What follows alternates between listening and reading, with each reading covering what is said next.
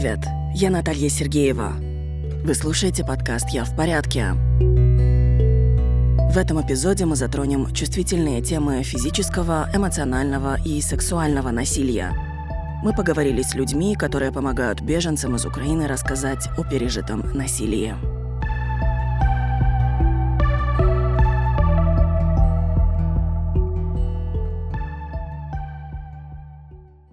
Блондинка лет 30, потускневшее лицо, угасшие глаза. Женщина сидит на скамейке в центре размещения беженцев на Молдэкспо. Рядом с ней ее ребенок, малыш с взлохмаченными волосами и безмятежным лицом.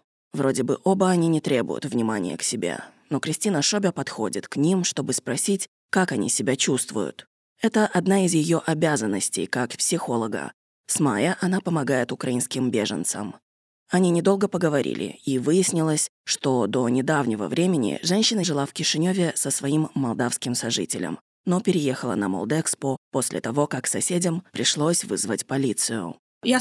Она надеялась, что здесь, в Молдове, он не будет ее бить, потому что она у него дома, у них ребенок, и она не знает, что делать дальше. Я сказала ей, что она не виновата в том, что подвергается насилию, в том, что он ее бьет, и что она сама должна решить, что делать дальше, и не позволять никому осуждать ее за принятое решение, даже если она захочет вернуться к нему и вернется. Потому что цикл насилия очень трудно разорвать, особенно во время кризиса, в чужой стране, где этот мужчина воспринимается как спаситель или единственный источник помощи.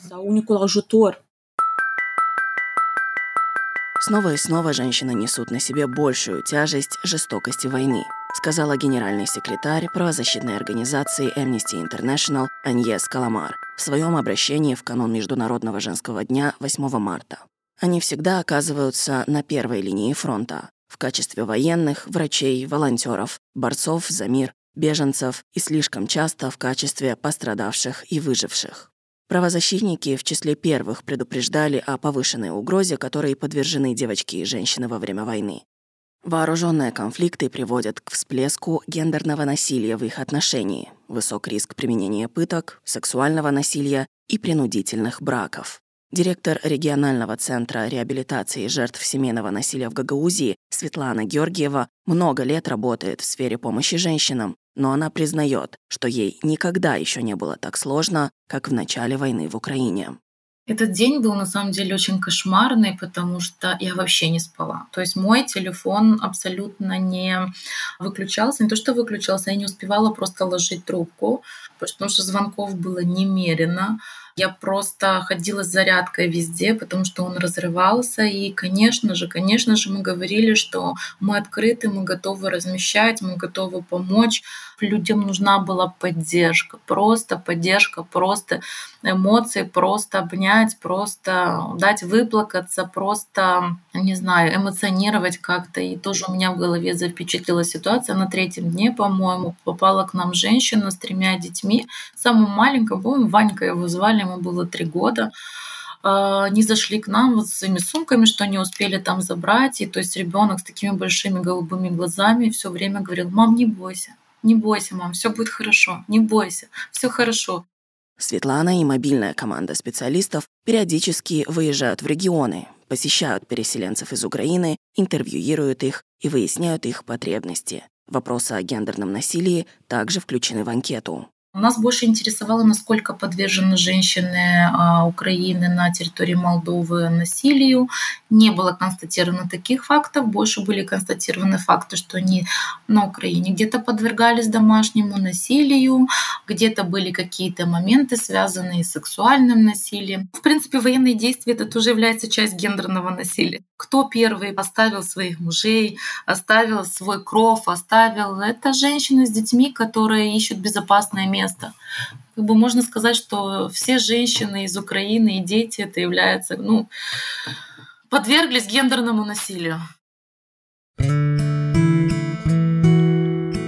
Прежде чем продолжим, давайте выясним, что именно принято считать гендерным насилием. Поговорим с Оксаной Гуменной, психологом и психотерапевтом. Кроме того, она является заместителем народного адвоката. Гендерное насилие означает действия, направленные против женщин либо мужчин, в зависимости от обстоятельств.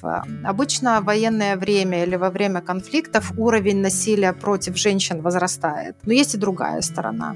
Растет сексуальная эксплуатация женщин и сексуальная агрессия против женщин. У женщин могут возникнуть проблемы с репродуктивным здоровьем, потому что они лишаются доступа к надлежащему качественному медицинскому обслуживанию. Свободное передвижение женщин также ограничивается в военное время.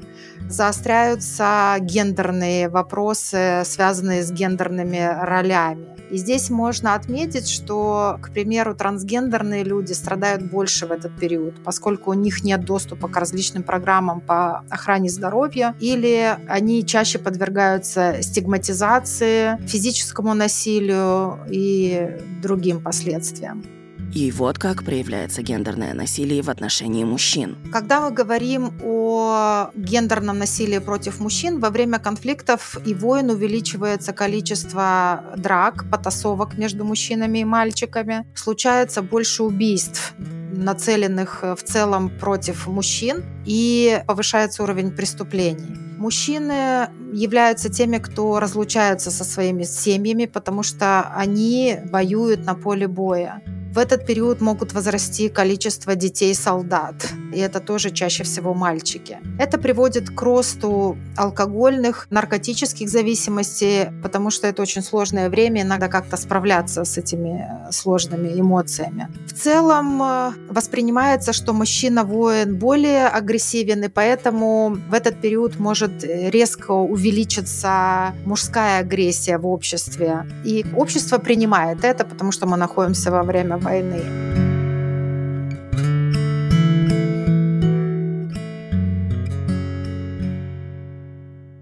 Вот уже несколько месяцев Кристина в составе мобильной группы проводит беседы о гендерном насилии с женщинами, девушками и вынужденными переселенцами из Украины. Проводятся групповые информационные сессии, иногда разговоры продолжаются тет-а-тет. -тет. Говорят они о видах насилия, о том, что оно может быть не только физическим, но и эмоциональным, психологическим, вербальным, финансовым, а также о том, как вести себя жертвам насилия. Когда я вникла в их историю, узнала, что у них случалось насилие в родительской семье, а затем оно возникло и в семье, которую они создали. И когда я говорила им, что на самом деле все начинается с оскорблений, сначала вроде бы невинных, но если каждый день слышать что-то вроде «ты выглядишь некрасиво», «твое платье не такое», «зачем накрасила губы красной помадой», «сегодня ты ни с кем не встречаешься, не увидишь друзей», и они соглашались, кивая головой, что да, так оно и было. А потом дошло и до физического насилия. Для них мои слова о том, что они не виноваты, стали чем-то ободряющим и поддерживающим. Ведь они не выбирали этого человека, чтобы он их бил и обижал, а выбрали его, чтобы любить, чтобы создать семью и быть счастливыми.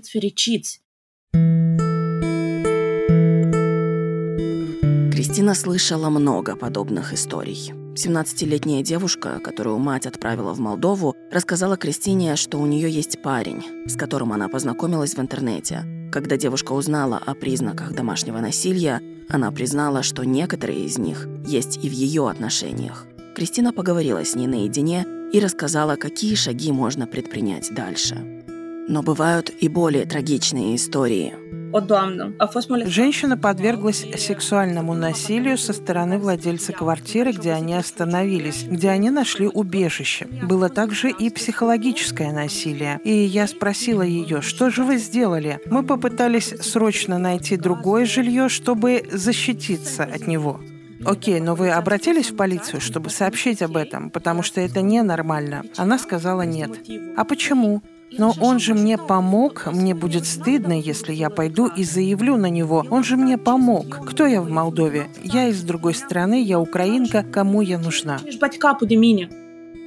Изнасилование и сексуальное насилие считаются орудиями войны, отмечает психолог и психотерапевт Оксана Гуменная. Я считаю, что травма, которую получает женщина, когда она проходит через сексуальное насилие, остается с ней на всю жизнь. По крайней мере, я не встречала женщин, которые легко и очень просто пережили изнасилование или физическое насилие. Многое, конечно же, зависит от реакции близких, потому что изнасилование и насилие над женщиной часто стигматизируется. У нас э, до сих пор существует предубеждение в отношении женщин, что она каким-то образом допустила это насилие или изнасилование.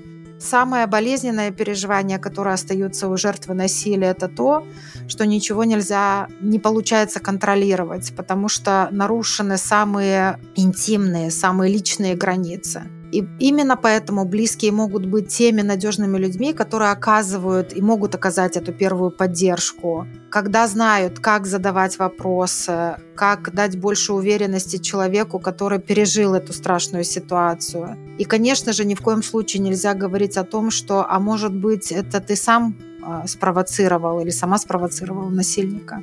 Ни при каких обстоятельствах эти слова не должны быть сказаны и либо услышаны жертвой сексуального и физического насилия. Любые проявления жестокого обращения серьезно влияют на ментальное здоровье, добавляет Гуменная. Как у женщин, так и у мужчин может развиться стокгольмский синдром, зависимость от психоактивных веществ, посттравматическое стрессовое расстройство, проблемы, которые сохраняются и после окончания конфликта.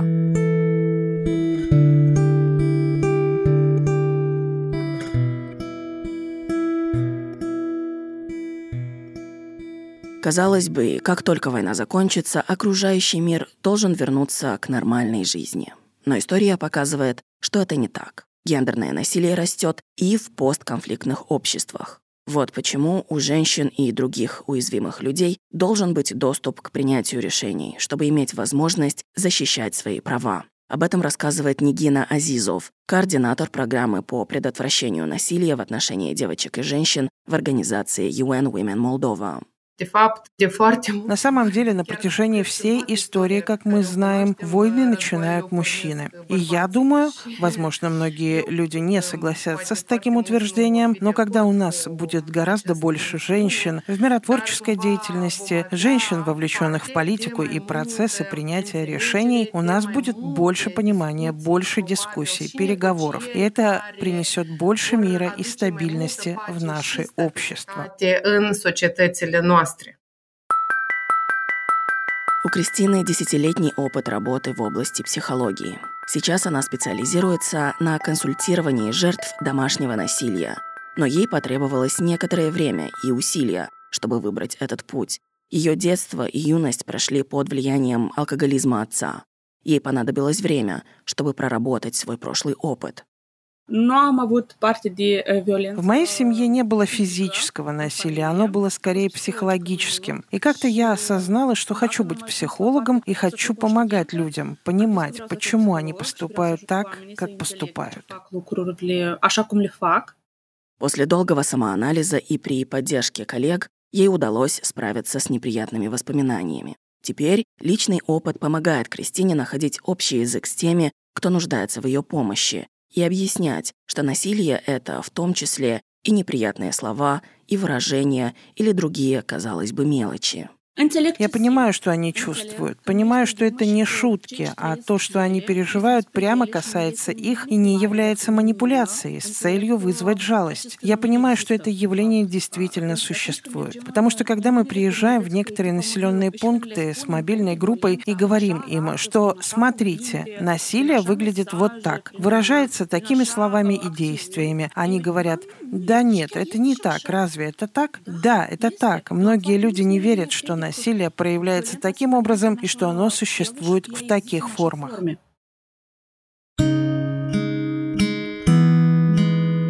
Истории женщин из Украины напомнили мне о книге «У войны не женское лицо», в которой белорусская писательница и журналистка Светлана Алексеевич собрала свидетельства женщин, на жизни которых повлияла Вторая мировая война. Это лишь одна из ее работ, возможно, самая известная. Ее литературная деятельность увенчалась получением Нобелевской премии по литературе в 2015 году. В предисловии книги Алексеевич поясняет, почему она решила исследовать именно женский взгляд на войну. Цитирую. «Женские рассказы другие и о другом. У женской войны свои краски, свои запахи, свое освещение и свое пространство чувств, свои слова. Там нет героев и невероятных подвигов. Там есть просто люди, которые заняты нечеловеческим человеческим делом.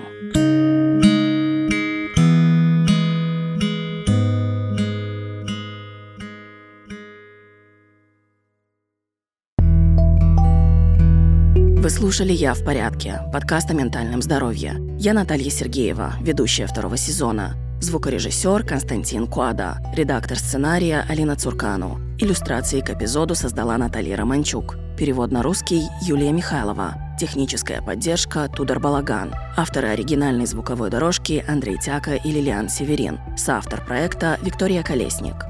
Вы можете слушать подкаст «Я в порядке» на всех подкаст-платформах Apple Podcasts, Google Podcasts, Spotify и YouTube. Подписывайтесь на нас в Facebook и Instagram, чтобы не пропустить новые эпизоды. Первый сезон доступен на сайте sundbinia.md. Там можно подписаться на нашу рассылку. Подкаст «Я в порядке» является частью проекта, реализуемого молодежной сетью равных наставников Вайпир Молдова – этот эпизод создан при финансовой поддержке Международной Федерации планируемого родительства IPPF. Высказанные мнения являются нашими собственными и не обязательно отражают точку зрения доноров. До встречи!